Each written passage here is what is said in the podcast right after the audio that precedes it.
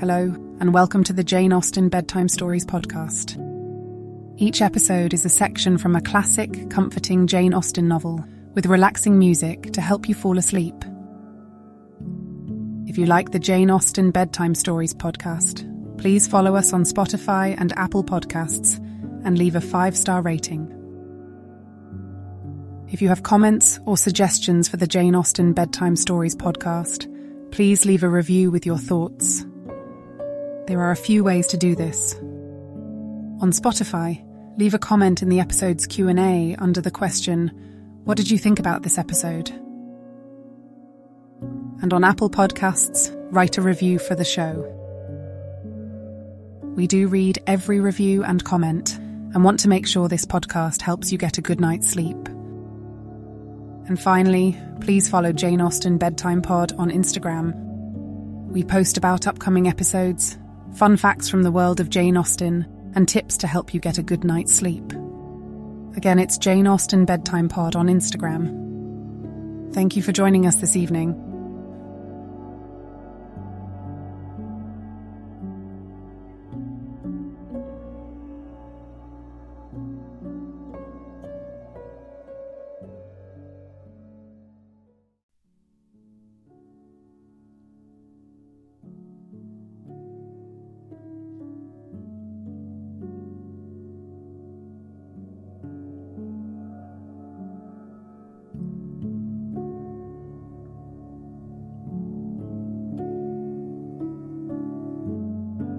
Now it's time to relax.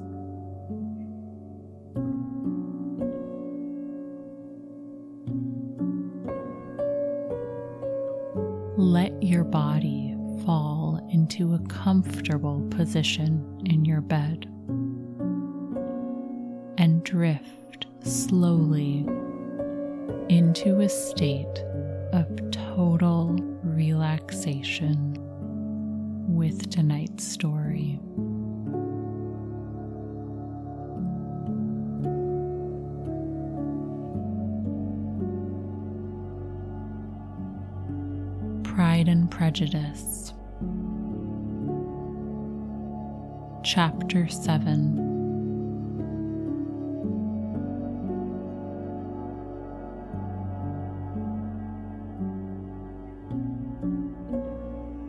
Mr. Bennet's property consisted almost entirely in an estate of 2000 a year, which unfortunately for his daughters was entailed in default of heirs male on a distant relation.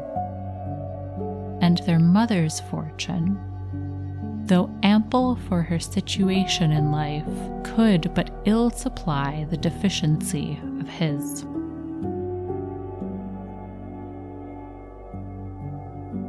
Her father had been an attorney in Meryton and had left her £4,000. She had a sister married to a Mr. Phillips, who had been a clerk to their father and succeeded him in the business, and a brother settled in London in a respectable line of trade.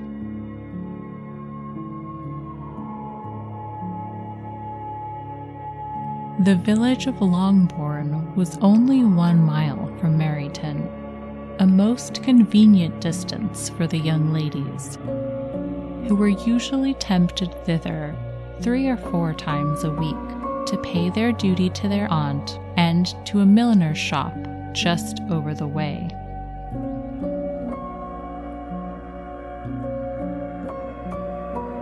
The two youngest of the family, Catherine and Lydia, were particularly frequent in these attentions.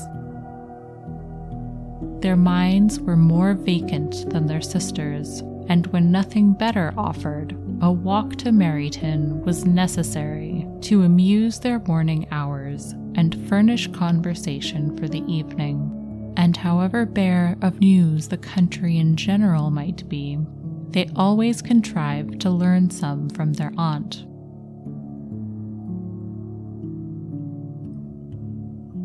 At present, indeed, they were well supplied both with news and happiness by the recent arrival of a militia regiment in the neighborhood.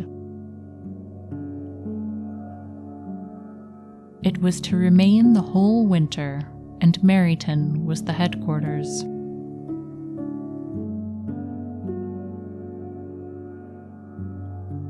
Their visits to Mrs. Phillips were now productive of the most interesting intelligence. Every day added something to their knowledge of the officers' names and connections.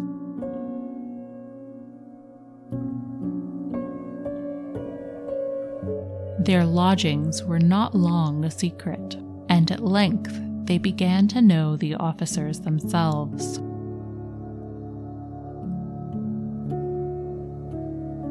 Mr. Phillips visited them all, and this opened his nieces to a store of felicity unknown before.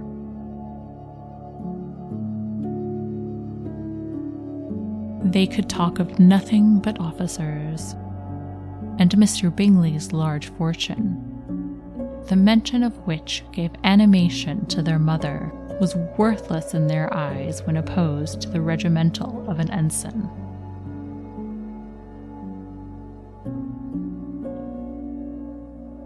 After listening one morning to their effusions on the subject, Mr. Bennet coolly observed From all that I can collect by your manner of talking, you must be two of the silliest girls in the country. I have suspected it some time, but now I am convinced.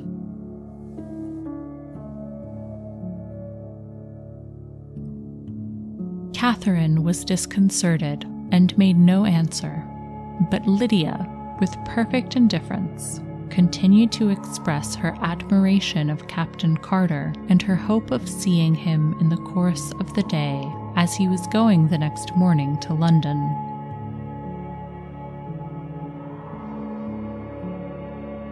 I am astonished, my dear, said Mrs. Bennet, that you should be so ready to think your own children silly.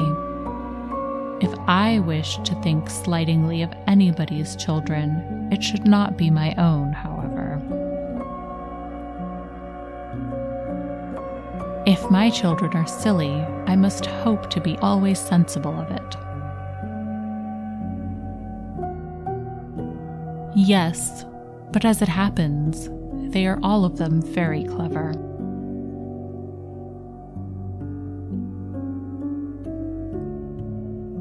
This is the only point, I flatter myself, on which we do not agree.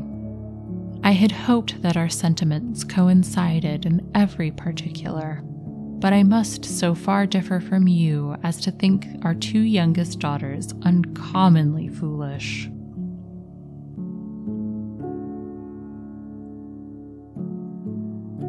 My dear Mr. Bennet, you must not expect such girls to have the sense of their father and mother. When they get to our age, I dare say they will not think about officers any more than we do. I remember the time when I liked a red coat myself very well. And indeed, so do I still at my heart and if a smart young colonel with five or six thousand a year should want one of my girls, I shall not say nay to him.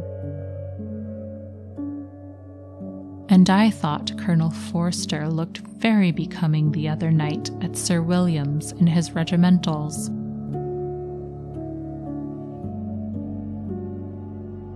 Mamma, cried Lydia, my aunt says that Colonel Forster and Captain Carter do not go so often to Miss Watson's as they did when they first came. She sees them now very often standing in Clarke's library.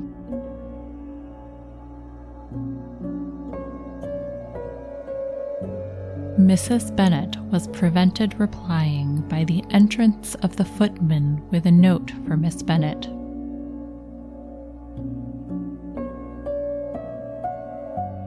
It came from Netherfield and the servant waited for an answer.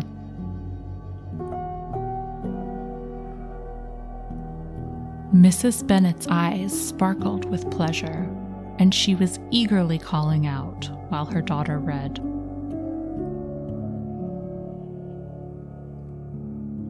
Well, Jane, who is it from? What is it about? What does he say? Well, Jane, make haste and tell us. Make haste, my love.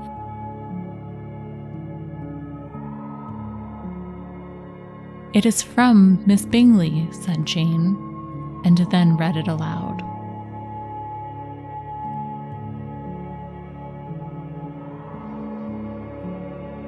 My dear friend, if you are not so compassionate as to dine today with Louisa and me, we shall be in danger of hating each other for the rest of our lives. For a whole day's tete a tete between two women can never end without a quarrel. Come as soon as you can on receipt of this. My brother and the gentlemen are to dine with the officers. Yours ever, Caroline Bingley.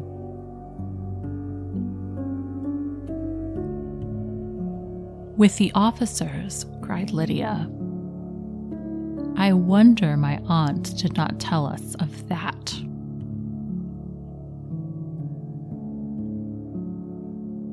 Dining out, said Mrs. Bennet. That is very unlucky.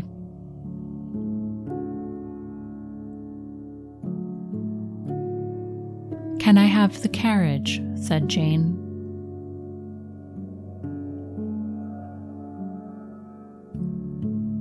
No, my dear, you had better go on horseback, because it seems likely to rain, and then you must stay all night.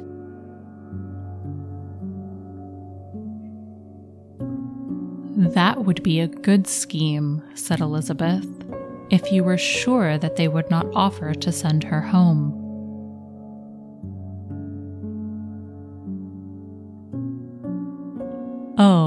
But the gentlemen will have Mr. Bingley's chaise to go to Meryton, and the Hursts have no horses to theirs.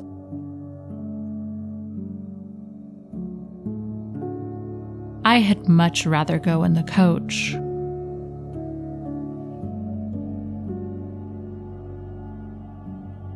But, my dear, your father cannot spare the horses, I am sure. They are wanted in the farm, Mr. Bennet, are they not?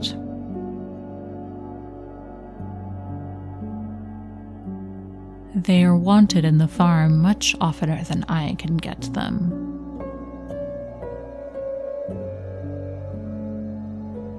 But if you have got them today, said Elizabeth, my mother's purpose will be answered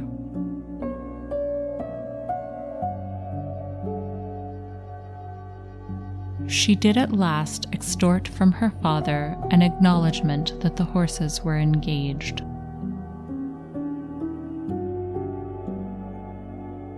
Jane was therefore obliged to go on horseback, and her mother attended her to the door with many cheerful prognostics of a bad day.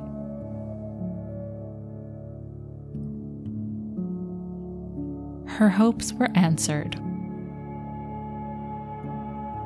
Jane had not been gone long before it rained. Hard.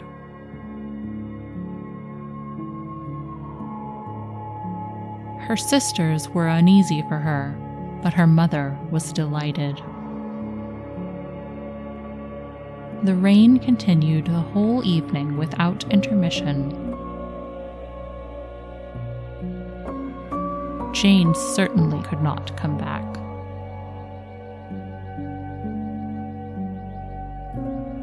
This was a lucky idea of mine indeed, said Mrs. Bennet more than once, as if the credit of making it rain were all her own.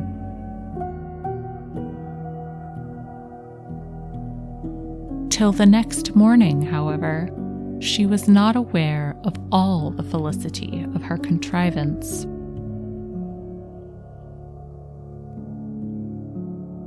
Breakfast was scarcely over when a servant from Netherfield brought the following note for Elizabeth.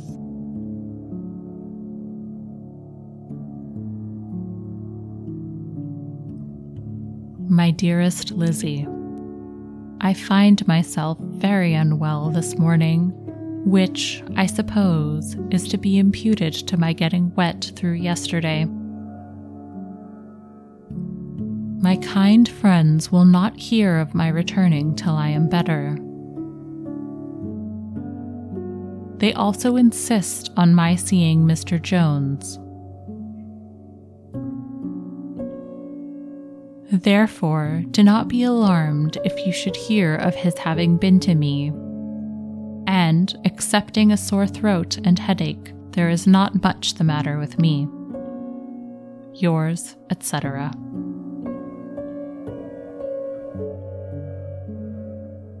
Well, my dear, said Mr. Bennet when Elizabeth had read the note aloud.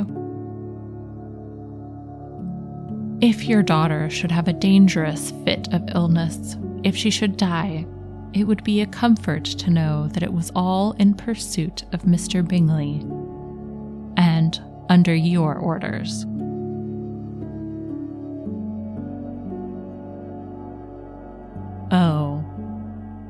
Am not afraid of her dying. Mm. People do not die of little trifling colds. She will be taken good care of. As long as she stays there, it is all very well.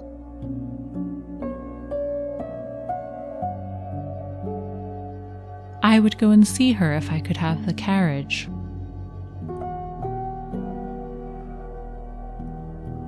Elizabeth, feeling really anxious, was determined to go to her, though the carriage was not to be had. And as she was no horsewoman, walking was her only alternative. She declared her resolution.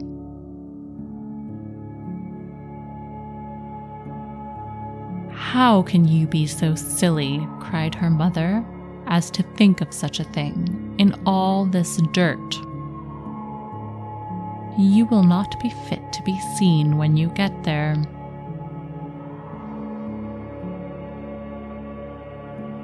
I shall be very fit to see Jane, which is all I want.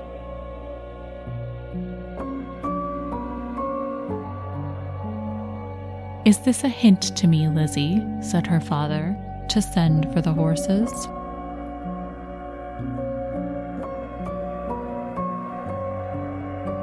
No, indeed. I do not wish to avoid the walk. The distance is nothing when one has a motive. Only three miles. I shall be back by dinner.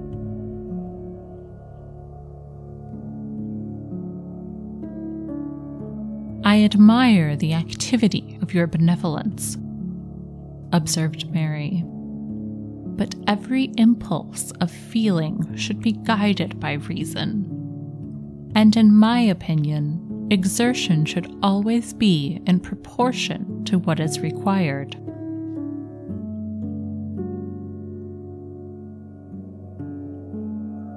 We will go as far as Meryton with you, said Catherine and Lydia.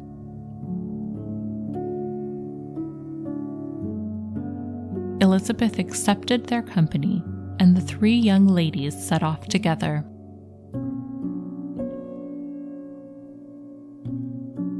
If we make haste, said Lydia as they walked along, perhaps we may see something of Captain Carter before he goes.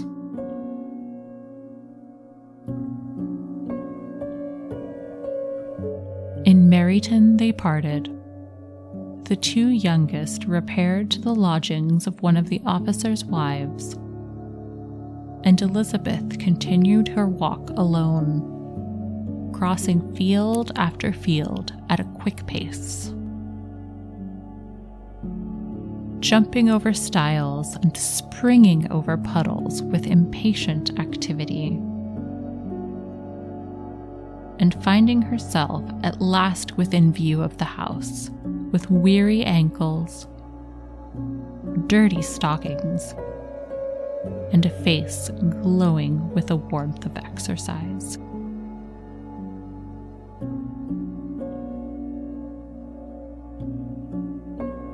She was shown into the breakfast parlor where all but Jane were assembled, and where her appearance created a great deal of surprise.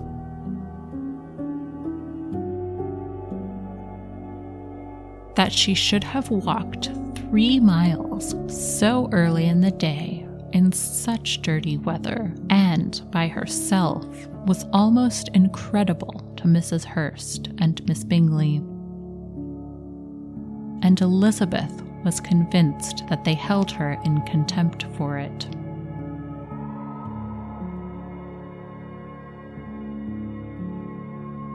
She was received, however, very politely by them.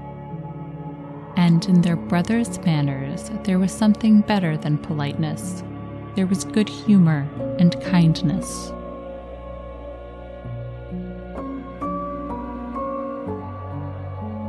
Mr. Darcy said very little, and Mr. Hurst nothing at all.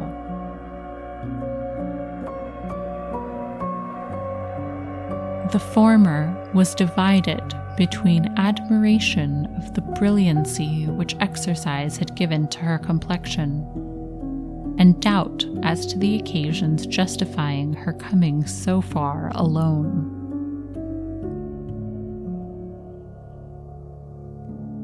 The latter was thinking only of his breakfast.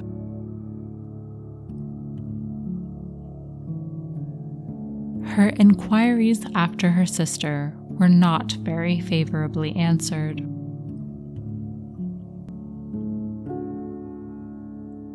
Miss Bennet had slept ill, and though up, was very feverish and not well enough to leave her room.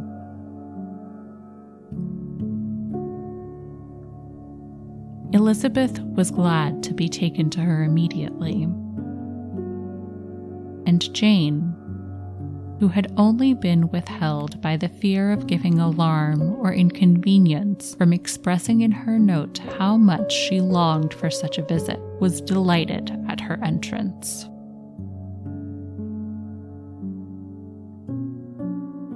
She was not equal, however, to much conversation and when Miss Bingley left them together, could attempt little besides expressions of gratitude for the extraordinary kindness she was treated with.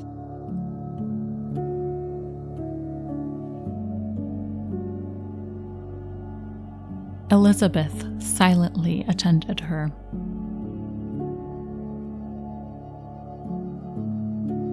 When breakfast was over, they were joined by the sisters and Elizabeth began to like them herself when she saw how much affection and solicitude they showed for Jane.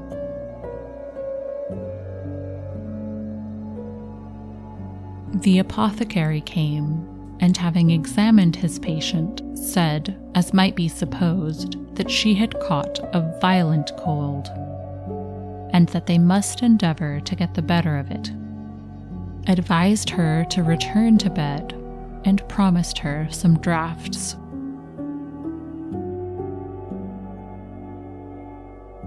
The advice was followed readily, for the feverish symptoms increased, and her head ached acutely.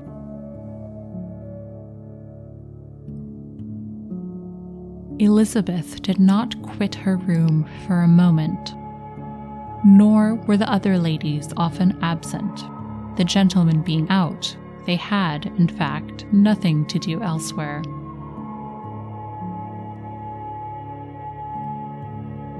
When the clock struck three, Elizabeth felt that she must go, and very unwillingly said so.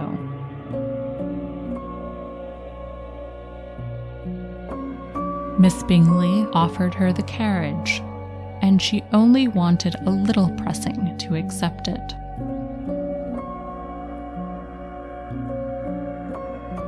When Jane testified such concern in parting with her, that Miss Bingley was obliged to convert the offer of the chaise to an invitation to remain at Netherfield for the present.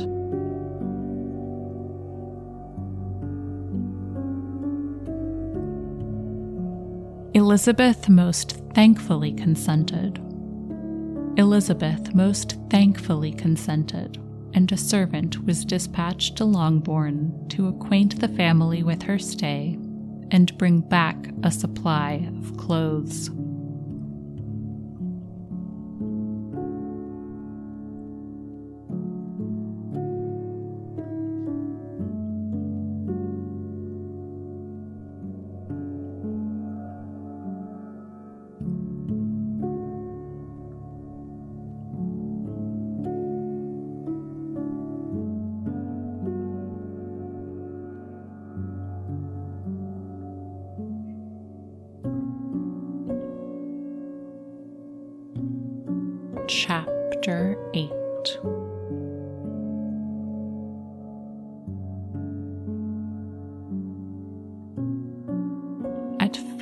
O'clock, the two ladies retired to dress, and at half past six, Elizabeth was summoned to dinner.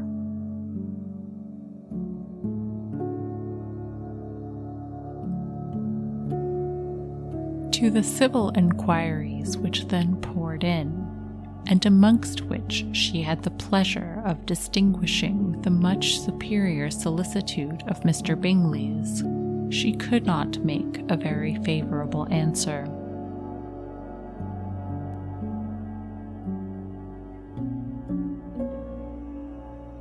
Jane was by no means better.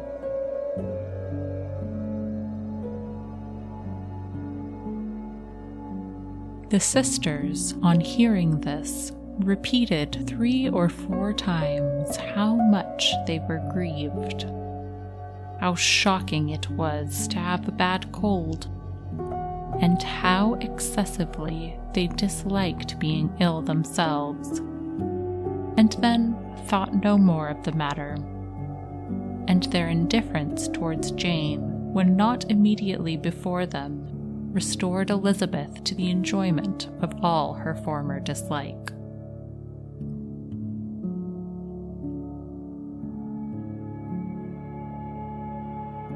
Their brother, indeed, was the only one of the party whom she could regard with any complacency.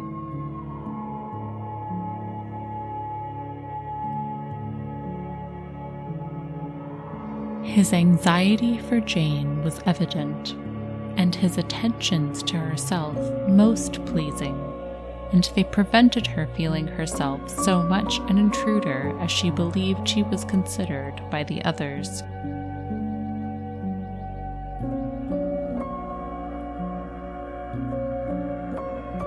She had very little notice from any but him.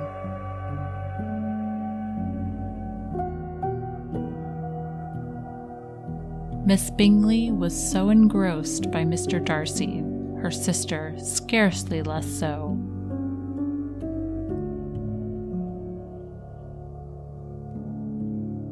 And as for Mr. Hurst, by whom Elizabeth sat, he was an indolent man who lived only to eat, drink, and play at cards, who, when he found her to prefer a plain dish to a ragout, had nothing to say to her.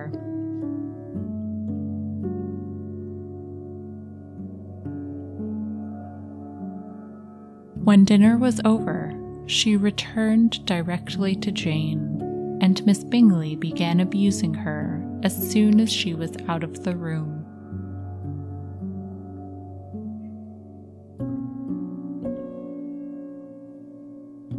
Her manners were pronounced to be very bad indeed, a mixture of pride and impertinence.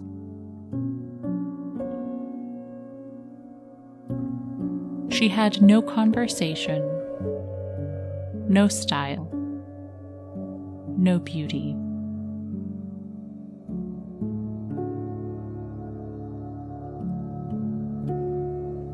Mrs. Hurst thought the same and added,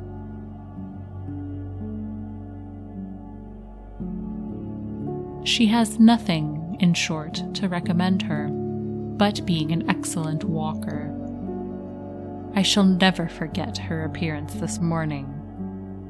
She really looked almost wild.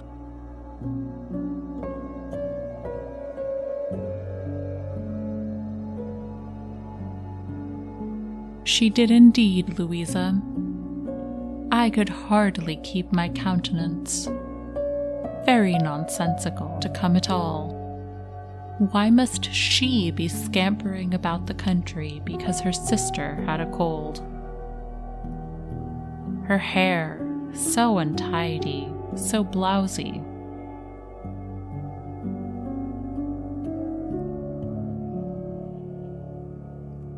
Yes, and her petticoat.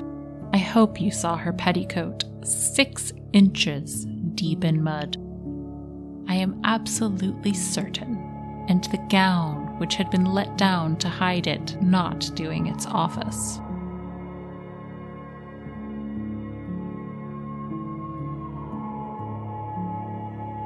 Your picture may be very exact, Louisa, said Bingley.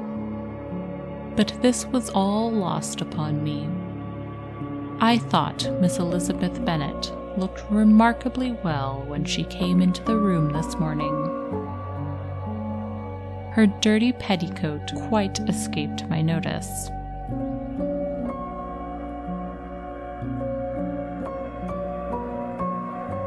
You observed it, Mr. Darcy, I am sure, said Miss Bingley. And I am inclined to think that you would not wish to see your sister make such an exhibition.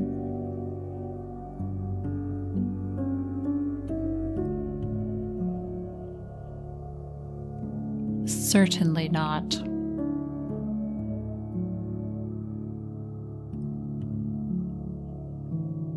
To walk three miles or four miles or whatever it is above her ankles in dirt and alone, quite alone. What could she mean by it? It seems to me to show an abominable sort of conceited independence, a most country town indifference to decorum.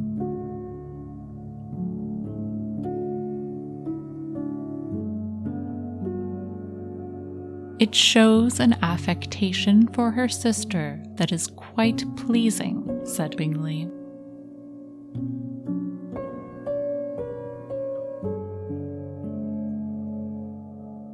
Am afraid, Mr. Darcy, observed Miss Bingley in a half whisper, that this adventure has rather affected your admiration of her fine eyes.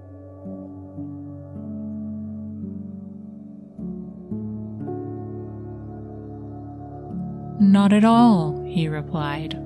They were brightened by the exercise.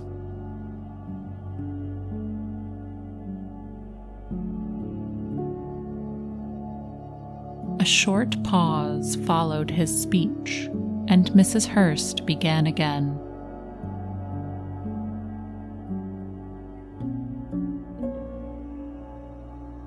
I have an excessive regard for Miss Jane Bennet, she is really a very sweet girl, and I wish with all my heart she were well settled.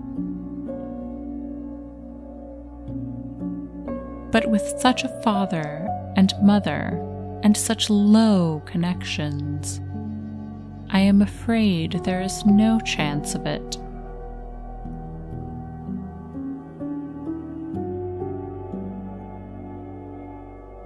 I think I have heard you say that their uncle is an attorney in Meryton.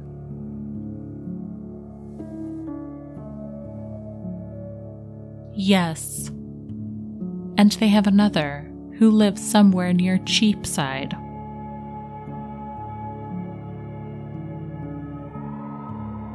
That is capital, added her sister. And they both laughed heartily.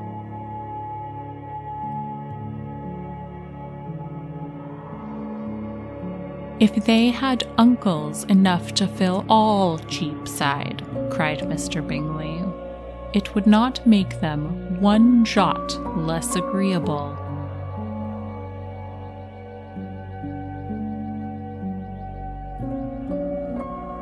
But it must very materially lessen their chance of marrying men of any consideration in the world, replied Darcy.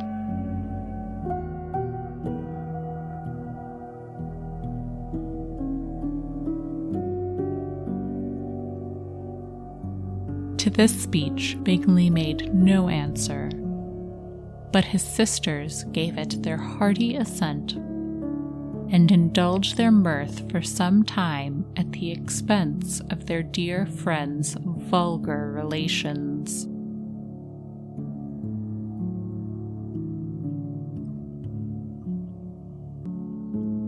With a renewal of tenderness, however, they returned to her room on leaving the dining parlor and sat with her till summoned to coffee.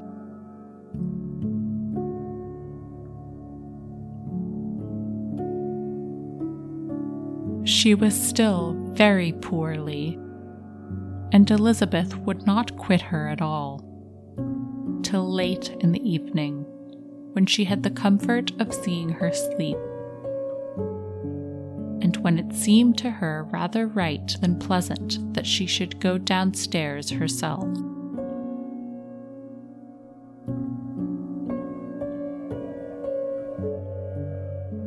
On entering the drawing room, she found the whole party at loo and was immediately invited to join them. But, suspecting them to be playing high, she declined it.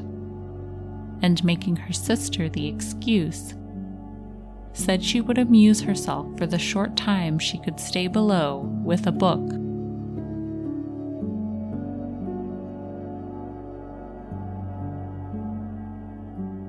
Mr. Hurst looked at her with astonishment.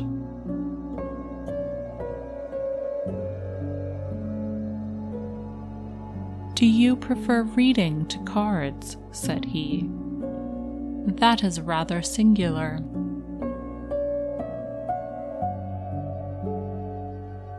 Miss Eliza Bennet, said Miss Bingley, despises cards. She is a great reader and has no pleasure in anything else.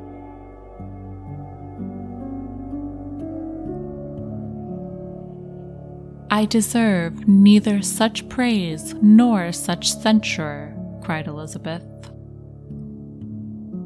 I am not a great reader, and I have pleasure in many things.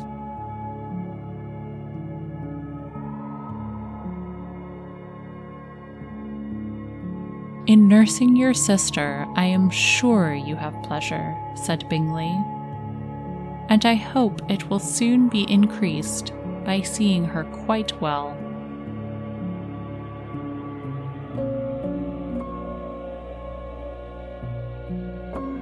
Elizabeth thanked him from her heart and then walked towards the table where a few books were lying. He immediately offered to fetch her others, all that his library afforded.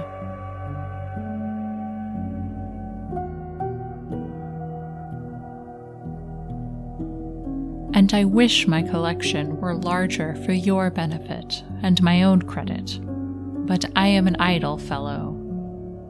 And though I have not many, I have more than I ever looked into.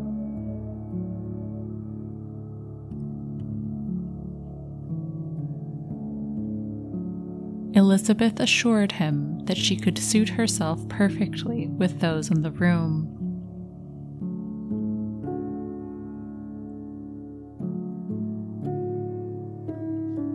I am astonished, said Miss Bingley, that my father should have left so small a collection of books. What a delightful library you have at Pemberley, Mr. Darcy.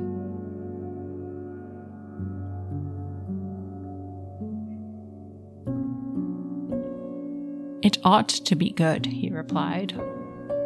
It has been the work of many generations.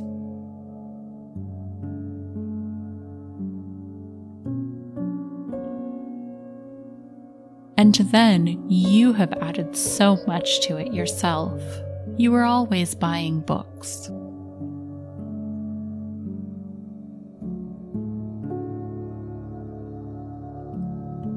I cannot comprehend the neglect of a family library in such days as these.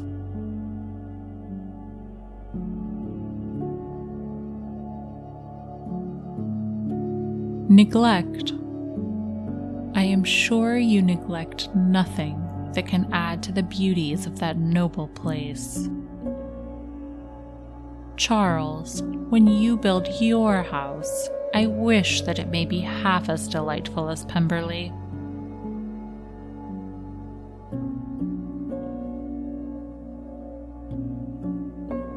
I wish it may. But I would really advise you to make your purchase in that neighborhood and take Pemberley for kind of model. There is not a finer county in England than Derbyshire.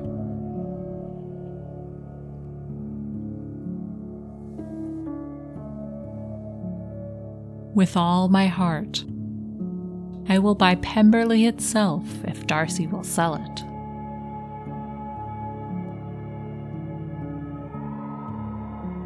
Talking of possibilities, Charles. Upon my word, Caroline, I should think it more possible to get Pemberley by purchase than by imitation.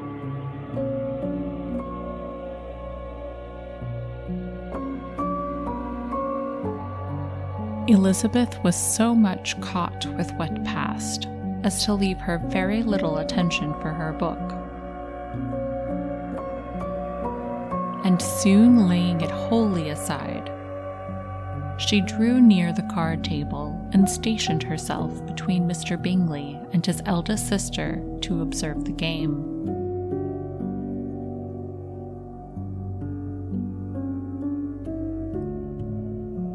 Is Miss Darcy much grown since the spring? said Miss Bingley. Will she be as tall as I am?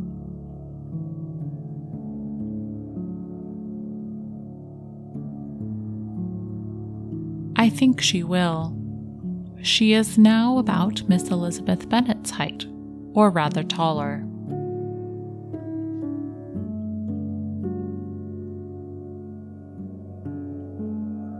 How I long to see her again.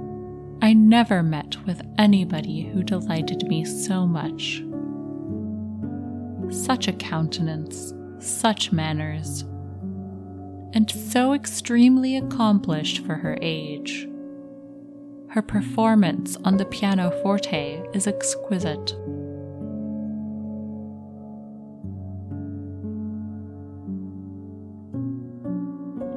It is amazing to me, said Bingley, how young ladies can have patience to be so very accomplished as they all are.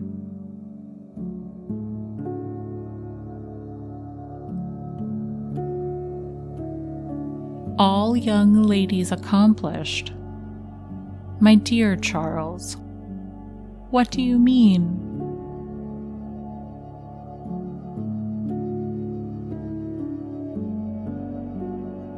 Yes, all of them, I think. They all paint tables, cover screens, and net purses. I scarcely know anyone who cannot do this, and I am sure I never heard a young lady spoken of for the first time without being informed that she was very accomplished.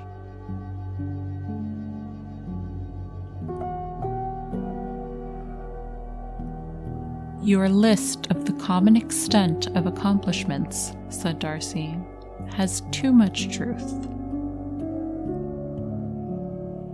the word is applied to many a woman who deserves it no otherwise than by netting a purse or covering a screen. But I am very far from agreeing with you in your estimation of ladies in general. I cannot boast of knowing more than half a dozen in the whole range of my acquaintance that are really accomplished.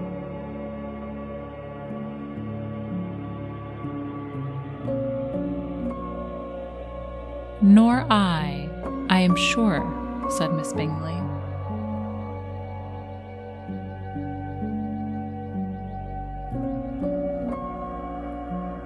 Then, observed Elizabeth, you must comprehend a great deal in your idea of an accomplished woman.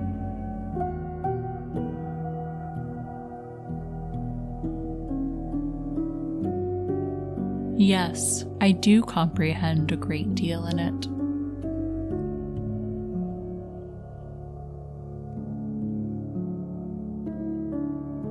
Oh, certainly, cried his faithful assistant. No one can be really esteemed accomplished who does not greatly surpass what is usually met with.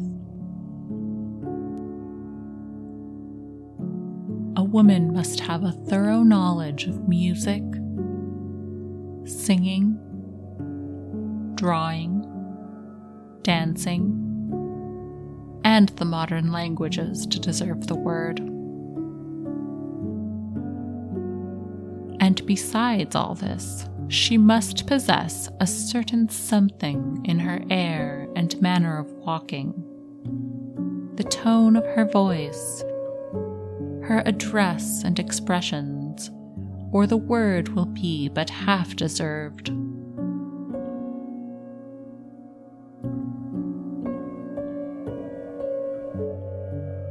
All this she must possess, added Darcy. And to all this, she must yet add something more substantial in the improvement of her mind by extensive reading.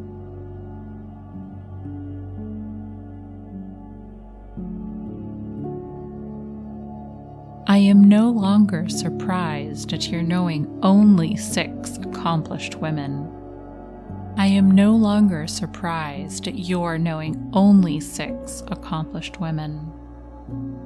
I rather wonder now at your knowing any.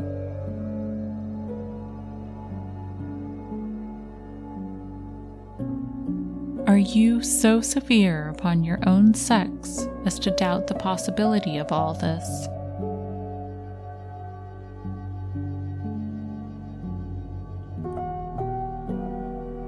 I never saw such a woman. I never saw such capacity and taste and application and elegance as you describe united.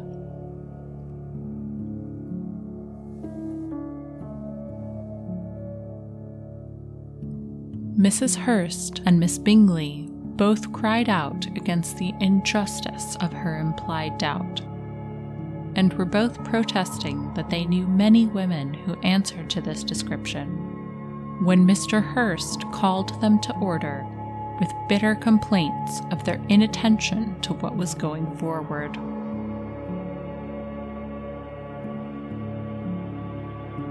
As all conversation was thereby at an end, Elizabeth soon afterwards left the room.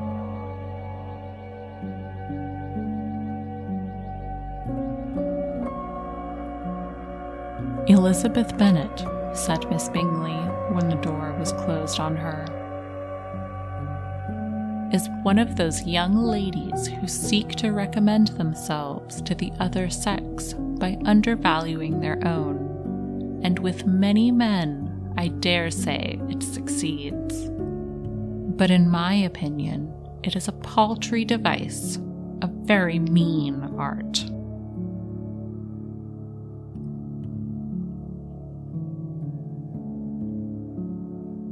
Undoubtedly, replied Darcy, to whom this remark was chiefly addressed. There is a meanness in all the arts which ladies sometimes condescend to employ for captivation. Whatever bears affinity to cunning is despicable.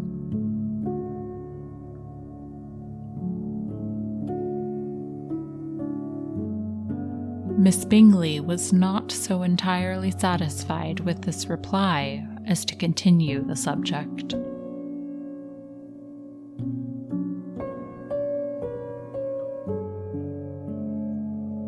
Elizabeth joined them again, only to say that her sister was worse and that she could not leave her.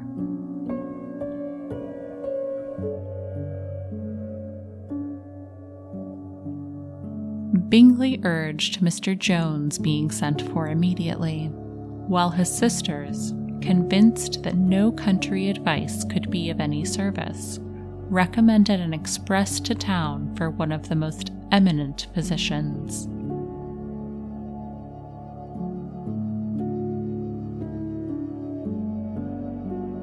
This she would not hear of, but she was not so unwilling to comply with their brother's proposal, and it was settled that Mr. Jones should be sent for early in the morning if Miss Bennet were not decidedly better.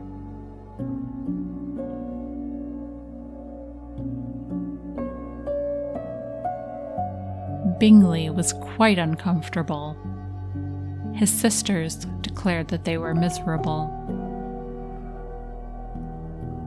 They solaced their wretchedness, however, by duets after supper, while he could find no better relief to his feelings than by giving his housekeeper directions that every attention might be paid to the sick lady and her sister.